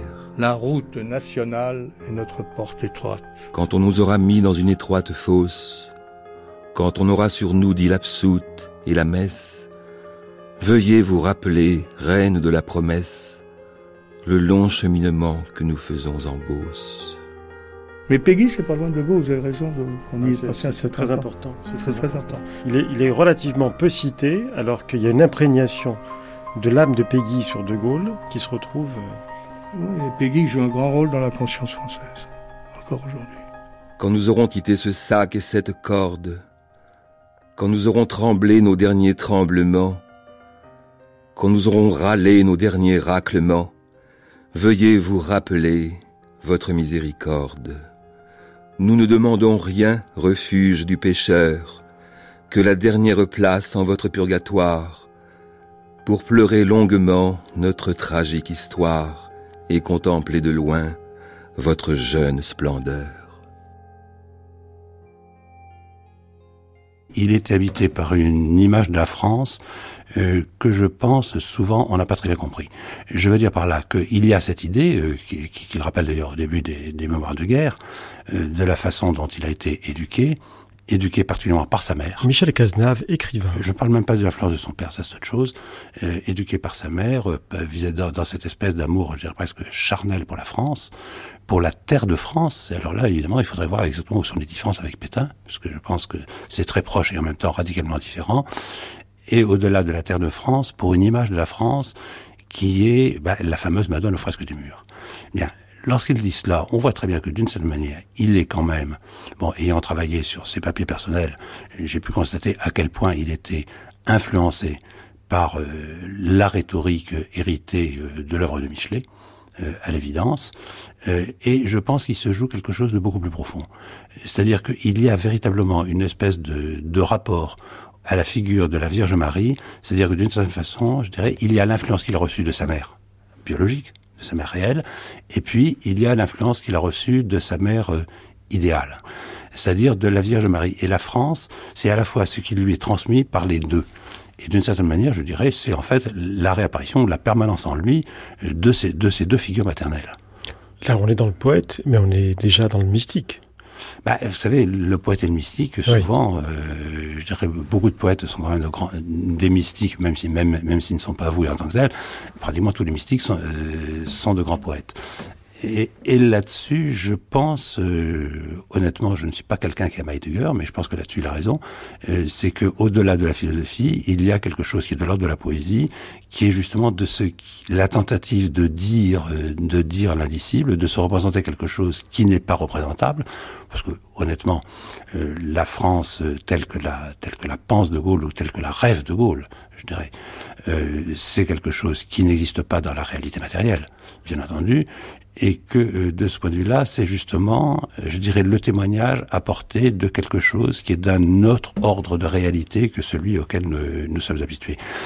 Et, là, effectivement, je pense que le poète est celui qui crée son monde, et donc le poète est en même temps métaphysicien, et il est en même temps dans l'expérience vécue quelque chose qui est de l'ordre du mystique. Et là, je pense que ce ne sont que nos catégories rationnelles qui, qui, qui différencient. Et troisième catégorie à laquelle vous songiez, à propos du général Michel Cazenave, le poète, le mystique, et puis le théologien masqué.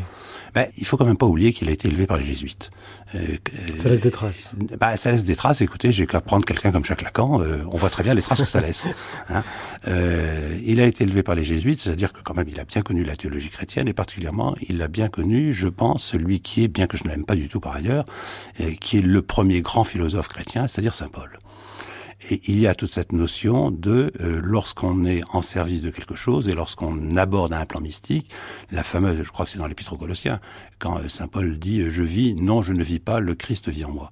C'est-à-dire qu'il y a ce processus de dépossession de soi-même.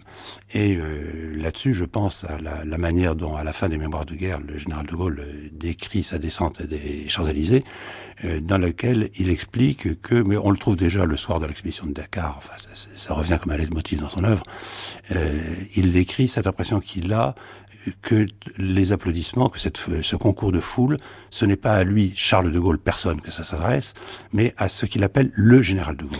C'est finalement ce qui le fait rejoindre le plus directement euh, un personnage historique comme Jeanne d'Arc.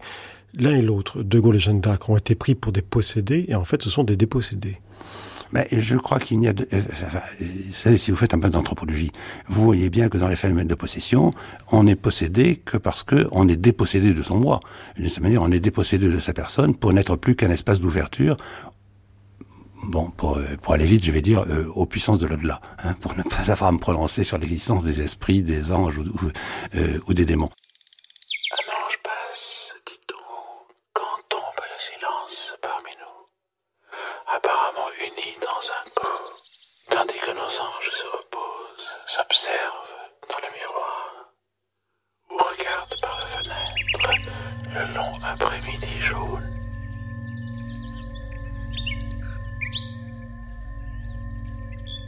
Si vous pensez à des photos du général, euh, quelles sont celles, ou quelle est celle qui vous revient tout de suite en mémoire comme étant la plus symbolique?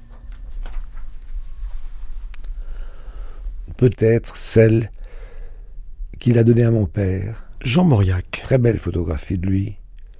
Et surtout parce qu'il avait écrit sous cette photographie à François Mauriac Puissance de lumière, en hommage et en témoignage. Charles de Gaulle. Le grand écrivain français contemporain, alors il y a Barès, il y a Peggy, mais disons l'écrivain, voilà, bon, euh, c'est celui qui lit. Euh, euh, enfin, écoutez, il y a la fameuse scène. Jean-Luc Barré. Un des conseils des ministres en 58 où il dit subitement, je crois que c'est au moment où on va remettre la, la Grand Croix, la Légion d'honneur à François Mauriac, en plein conseil des ministres, il dit, il parle de François Mauriac, disant le plus grand écrivain français. Et Malraux est à côté, il se penche en disant un des, enfin un des plus grands écrivains français. Bon, donc l'admiration est, est incontestable. La relation est très fluctuante. Il se voit en 44. Euh, Mauriac est le premier écrivain que De Gaulle voit en arrivant à, à Paris. Il va voir Bernanos, il va voir Valéry.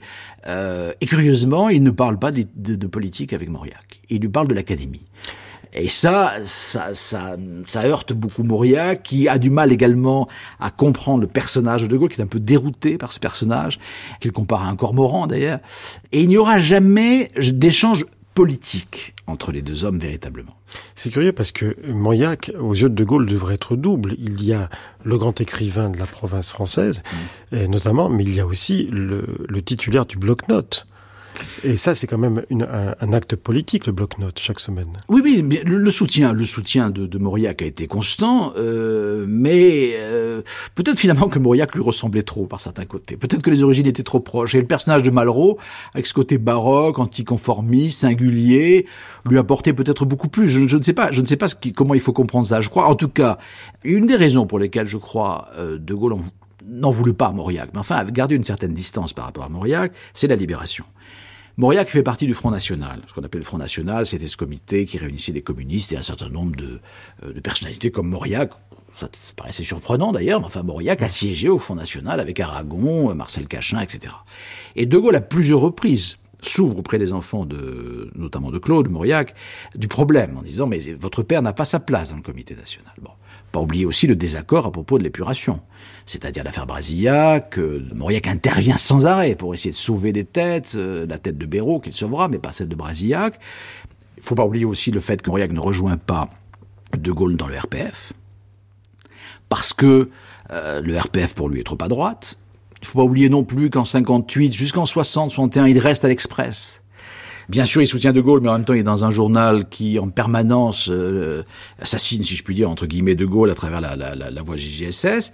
Donc il y, y a, tout cela qui fait que d'une certaine manière les relations sont un peu compliquées. De, de Gaulle comprend très bien, je crois qu'il n'a pas de mal à le comprendre, que Mauriac n'est pas, pas quelqu'un qu'on attelle non plus. Vous savez, c'est une formule qu'il avait employée à propos de Bernanos. Il disait, euh, c'est le seul que je n'ai pas réussi à atteler. Mais il n'a pas non plus réussi à atteler euh, Mauriac. Mauriac est un rebelle, euh, un homme qui se méfie des, des, des, du pouvoir, qui est fasciné par De Gaulle, la question se pose pas, qui, qui, est, un, qui est adoration devant le personnage.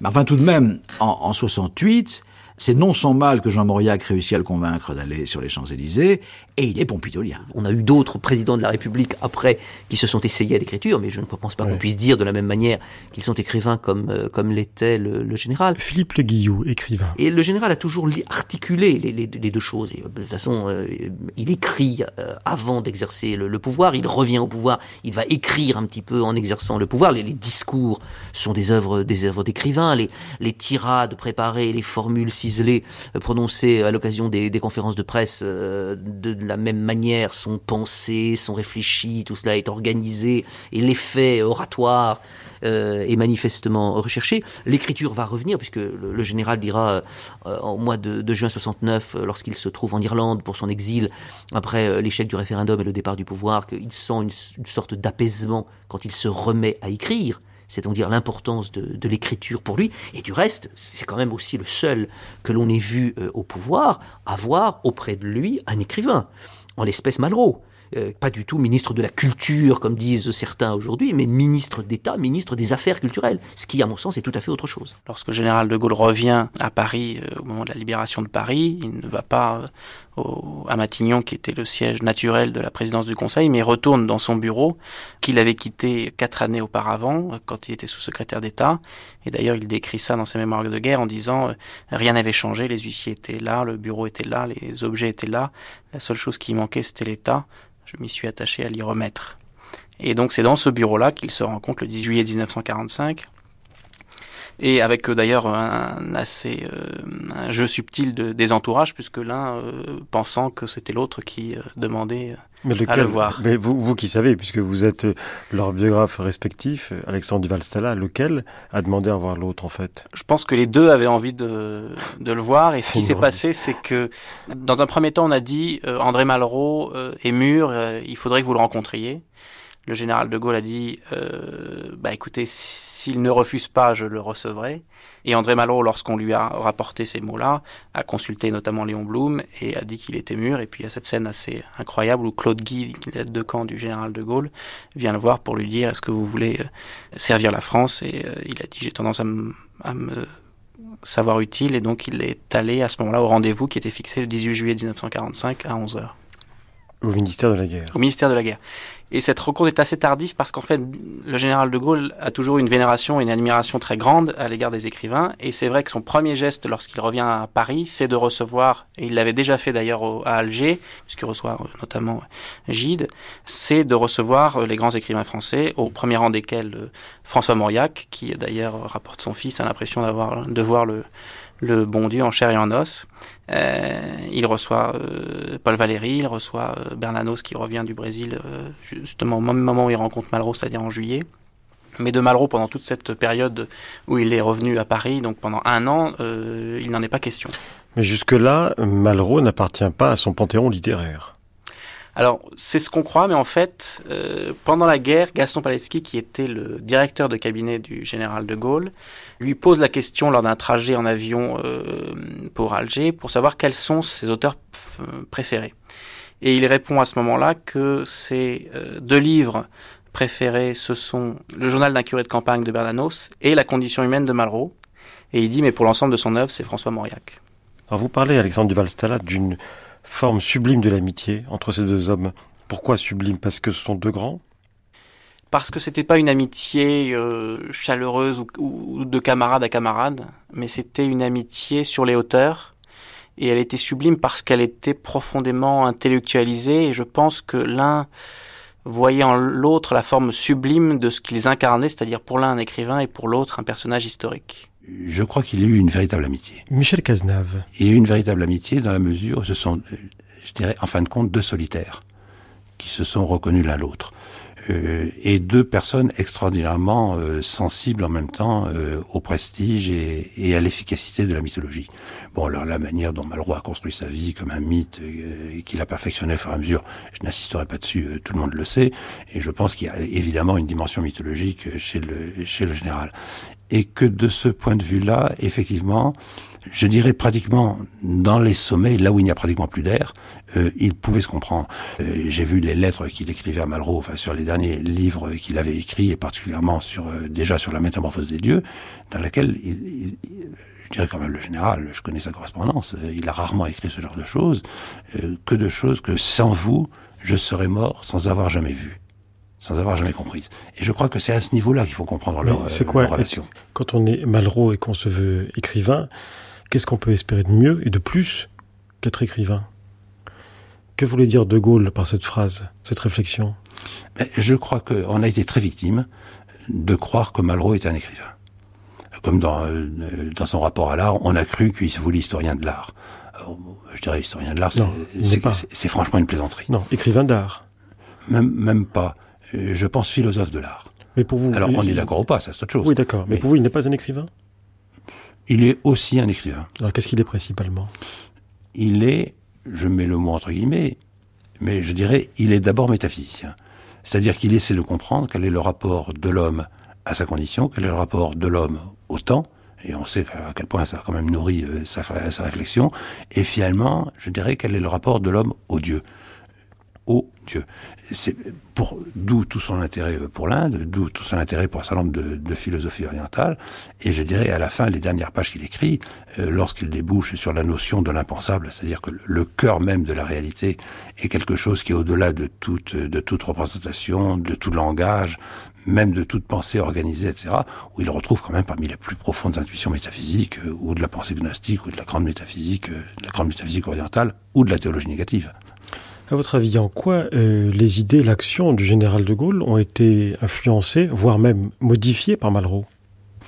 J'aurais tendance à croire qu'il n'y a eu aucune influence de Malraux sur de Gaulle et que leur rapport était beaucoup plus un rapport de reconnaissance mutuelle, si l'on peut dire, que d'influence de l'un sur l'autre. Ou s'il y a une influence, ça serait peut-être beaucoup plus du général sur Malraux. Le général était très clairvoyant au sujet de Malraux.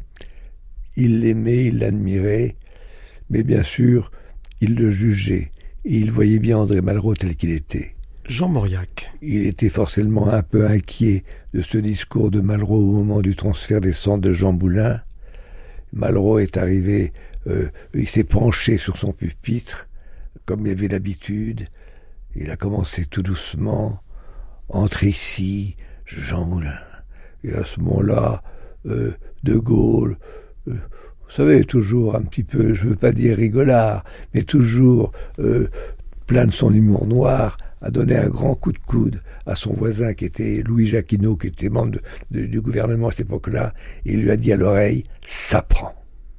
Et c'était l'exacte vérité, traduit à la manière de De Gaulle, dès les premiers mots du discours de Malraux, ça prenait en effet, c'était le mot tout à fait exact. Entre ici, Jean Moulin, avec ton terrible cortège, avec ceux qui sont morts dans les caves sans avoir parlé comme toi, et même ce qui est peut-être plus atroce en ayant parlé avec tous les rayés et tous les tondus des camps de concentration, avec le dernier corps trébuchant des affreuses files de nuit et brouillard, enfin tombés sous les crosses, avec les 8000 Françaises qui ne sont pas revenues des bagnes, avec la dernière femme morte à Ravensbrück pour avoir donné asile à l'un des nôtres, entre avec le peuple né de l'ombre et disparu avec elle, nos frères dans l'ordre de la nuit.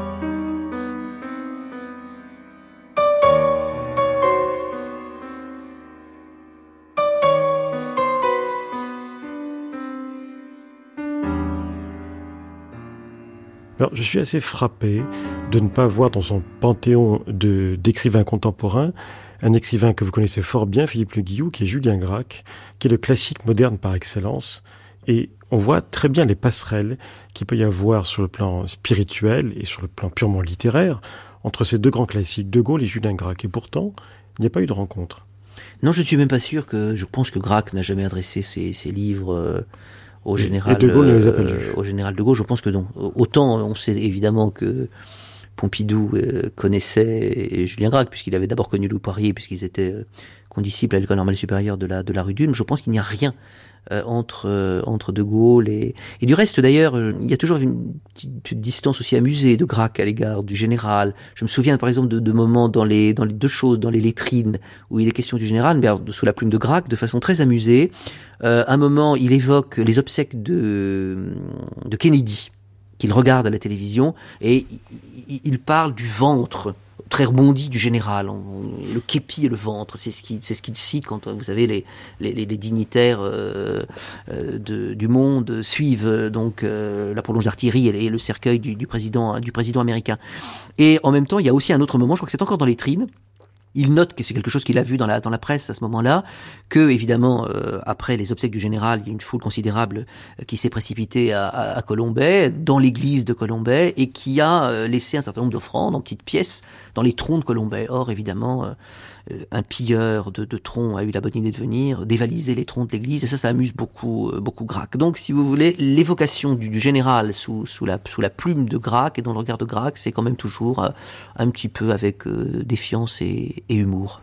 Parce qu'il le voyait en écrivain peut-être, et que l'écrivain ne lui plaisait pas tant que ça. Oui, je, puis je crois qu'il y a aussi, il y a peu de, je pense qu'il y avait peu d'attirance de, de, de Grac pour cette pour cette période et, et, dans le passé communiste de Grac, oui. mais pas mais pas mais pas simplement. Je pense que le regard de, de, de Grac, mais bon, c'est plutôt des, des, témoignages ou des choses que j'ai pu euh, entendre, recueillir de la bouche de, de, de Julien Gracq euh, ensuite. Bon, il avait aussi un peu, évidemment, euh, révisé son, son jugement euh, à la fois à la lumière de, de, de l'histoire et puis des, des, des successeurs du, du, général. De Gaulle tient pour une de ses fonctions oratoires importantes celle de proclamer la plénitude d'affection qui, de toutes parts, monte vers lui. Il refuse à tout être, au moins à tout être français, la liberté d'adopter à son égard tel ou tel sentiment ou attitude. Il affirme l'omniprésence virtuelle ou actuelle d'une réaction hautement favorable à son égard. D'où l'usage fréquent qu'il fait de moi-même, quitte à s'en excuser souvent, comme pour montrer qu'il n'y est pour rien, qu'il constate seulement un fait objectif, Combien il est émouvant pour nous tous, et je puis dire en particulier pour moi-même, etc., dit-il à la police parisienne le 19 août 1958 ce magnifique accueil à moi-même et à ceux qui m'accompagnent, déclare-t-il, le 21 à Tananarive, inversant l'ordre qui exige dans les conventions de la politesse française que l'on se nomme le dernier. Et du reste, ce moi-même est superflu, car on ne voit pas à qui d'autre aurait pu s'adresser l'accueil, la masse immense du peuple algérien, excusez-moi, me faisait confiance, dit-il, le 25 mars 1959, au cours de la conférence de presse. Jean-François Revel, le style du général. Le général est l'homme des, protocoles, donc la, grande phrase latine, la grande syntaxe euh, héritée de, Bossuet, de, Chateaubriand. On sait que le, général aussi était un lecteur de Vigny. Donc toute cette grande tradition française, je crois qu'il disait aussi qu'il adorait les, poèmes de Francis Jam. Donc il y a cette grande tradition française dans la modulation même de la, phrase de, de la phrase de De Gaulle. Mais c'est justement peut-être à l'oral, quelquefois, D'ailleurs, du reste, ceux qui ont eu la chance de l'approcher le disent, les quelques témoins que l'on peut encore entendre de, de, cette période, et en particulier ceux qui ont été les, les témoins de son intimité, par exemple dans les chaînes qu'on abat. Euh, bon, on peut évidemment s'interroger sur la part de, de transformation, de transfiguration que, que fait Malraux, mais il me semble que l'on entend justement cette, cette voix, euh, cette voix singulière qui n'est pas une voix euh, simplement euh, empêchée, empêtrée, moulée dans des, dans des carcans, parce que le, général est aussi l'homme des, des, surprises et, en même temps des, des ruptures, parfois d'ailleurs dans les, dans les registres, comme lorsqu'il le, qu le faisait très très bien à la, à la télévision, alors qu'on sait qu'au début il était dans la grande tradition de la quasiment de la déclamation façon comédie française et il détestait ce, cette façon d'échanger avec un, un, journaliste. Or finalement ça va être un véritable succès. Le général de Gaulle a souvent été attaqué de son vivant comme chef de l'État, mais également comme écrivain. Jean-François Revel avait publié dans les années 50 un pamphlet très violent intitulé Le style du général. Angelo Rinaldi, vous qui êtes également écrivain et critique et qui, êtes, qui avez été l'ami de Jean-François Revel, comment recevez-vous son pamphlet aujourd'hui? L'un, c'est de la polémique et l'autre, c'est de l'histoire. Et puis, euh, euh, Jean-François Revel a, pu se tromper. Je n'étais pas du tout d'accord avec lui. Je lui ai dit c'est un sujet que nous évitions.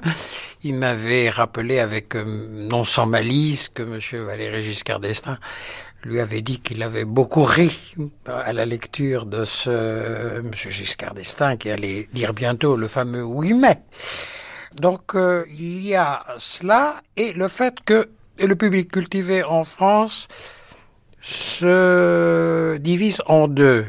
Il y a les Stendhaliens, en gros, amateurs d'une écriture sèche, et il y a les lecteurs de, de Chateaubriand et de Barès. Euh, euh, partisans donc euh, euh d'un style, euh, je dirais, drapé. C'est absolument inconciliable. Les, les autos riaient de, de Chateaubriand et Stendhal aussi. Et ce sont des lecteurs qui sont immariables.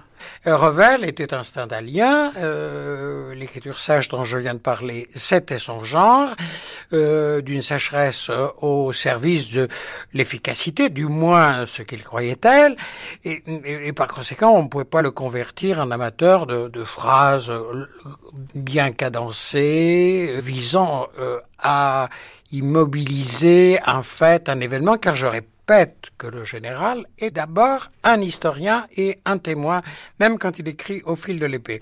Mais... Si, si, on vous suit, si on vous suit, Angelo oui. Rinaldi, donc il y a, disons, les partisans du vicomte et, et ceux, de, voilà. du, et de, ceux du lieutenant. Oui. Donc le général de Gaulle se rangeait naturellement du côté des partisans du vicomte. Du vicomte et aussi, il ne faut pas l'oublier, de Barès. Oui. On n'imagine plus l'influence qu'a eu euh, Barès euh, de son temps et même après. Je vous rappelle que même Aragon, qui n'était pas l'homme de toutes les fidélités, comme on sait, même Aragon euh, lui était fidèle jusqu'au bout. Oui, mais enfin tout de même, quand on relit le, avec du recul le pamphlet de Jean-François Revel, il y a quelque chose du petit prof qui corrige les, les, fautes de syntaxe, les fautes de grammaire du, oui. du général de Gaulle. Est-ce que le pamphlet, je ne dirais pas peut aller si loin, c'est pas une question de sanctuariser le général, oui. mais enfin, est-ce que c'était pas un peu dérisoire parce que avec le recul, euh, le style du général est quand même splendide? Euh, oui, bien sûr, mais je répète, il n'était pas, ce n'était pas de toute manière un style de la paroisse euh, de, de Jean-François de Jean-François Revel. Oui. Jean enfin, on, peut, on peut être d'une autre paroisse et apprécier. Hein. Oui, donc, bien donc sûr. On se mais demande il y a aussi si... des gens refermés, comme euh, comme l'était Stendhal, comme l'était Léoto, comme le sang d'état de Jean, comme ont été beaucoup d'écrivains de l'après-guerre, et euh, comme l'a été Sartre aussi. Enfin... Vous savez, je vais vous, vous dire quelque chose. Ce n'est pas sans mal qu'il est rentré dans la Pléiade déjà, puisqu'il a été réfugié dans un premier temps. Il il euh, à quelle époque? Oh, c'était c'était du temps de Claude Gallimard. On ne le trouvait pas assez écrivain? On ne le trouvait pas. Oh, écoutez, il y avait autre chose on le trouvait trop gaulliste, si je puis dire. Chez Gallimard, ce n'était pas forcément euh, très très bien vu à certains moments. Le c'était une raison politique. Bon, peut-être aussi, oui, le fait qu'on on n'appréciait pas son style, son écriture, bon, effectivement un peu daté, on peut dire les choses telles qu'elles sont, même si c'est un grand classique. Et je crois que ça a été très long finalement de, de se rendre compte euh, que, que De Gaulle était un écrivain. Donc ça, ça, ça n'est pas, ça ne s'est pas fait naturellement. Et Mais vous doute... imaginez une époque où les manuels de littérature en France, en termes par exemple, auront, parmi leurs écrivains classiques, Charles de Gaulle je crois qu'on aurait intérêt parce que c'est quand même une très grande leçon d'écriture de, de, et de style, et on n'a pas d'écrivain de cette dimension-là qui nous parle de l'histoire. Bon, ça, donc, je dirais pour la, la, connaissance de notre histoire et, et, et, mieux comprendre à quel point le verbe et l'action sont indissociables, je pense qu'on aurait intérêt effectivement à trouver De Gaulle dans, dans, dans la gare des Michards. Est-ce que vous feriez vôtre euh, le mot de Jean Amrouche N'oublions pas que nous sommes gouvernés par un styliste. Ah, je crois que c'est profondément vrai. Je crois que le, le, le style, d'abord une fois, encore une fois, le verbe et l'action sont indissociables, et, et, et, je crois que De Gaulle a parfaitement compris que la réussite de son action, la, la, le fait de pouvoir faire passer son message, mais ça c'est vrai dès la France libre et jusqu'au bout, c'est une affaire de mots, c'est une affaire de style. Bon, et on voit bien à quel point d'ailleurs enfin si on compare avec, avec l'époque dans laquelle nous sommes, on voit bien à quel point le verbe est devenu très pauvre et à quel point le verbe est nécessaire, ce qu'on appelle bêtement la communication. De Gaulle avait parfaitement compris que tout ça passait par les mots, et, c'est un homme de style dès le 18 juin 40. Bon, les mots sont là, et ce sont les mots qui frappent, ce sont les mots qui, d'une certaine manière, euh, vont, vont, donner aussi, alors, à un moment où l'action ne peut pas exister, où il se passe pas grand-chose, où, le, où De Gaulle n'a pas les moyens de son action, il a les moyens du verbe.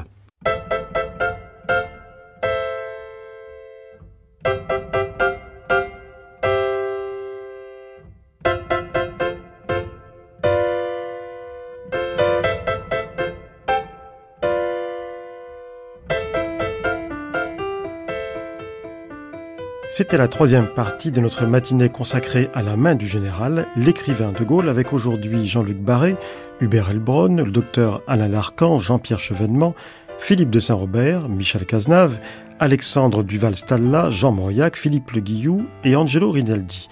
Les textes étaient lus par les comédiens François Martouré et Hugues Kester avec les chuchotements de Michael Lonsdal, enregistrement Yves Baudry, Gilles Gallinaro, Michel Mestre, Alain Nedelec, mixage Claire Levasseur, aux archives de l'INA Martine Auger, stagiaire Yvan Couronne.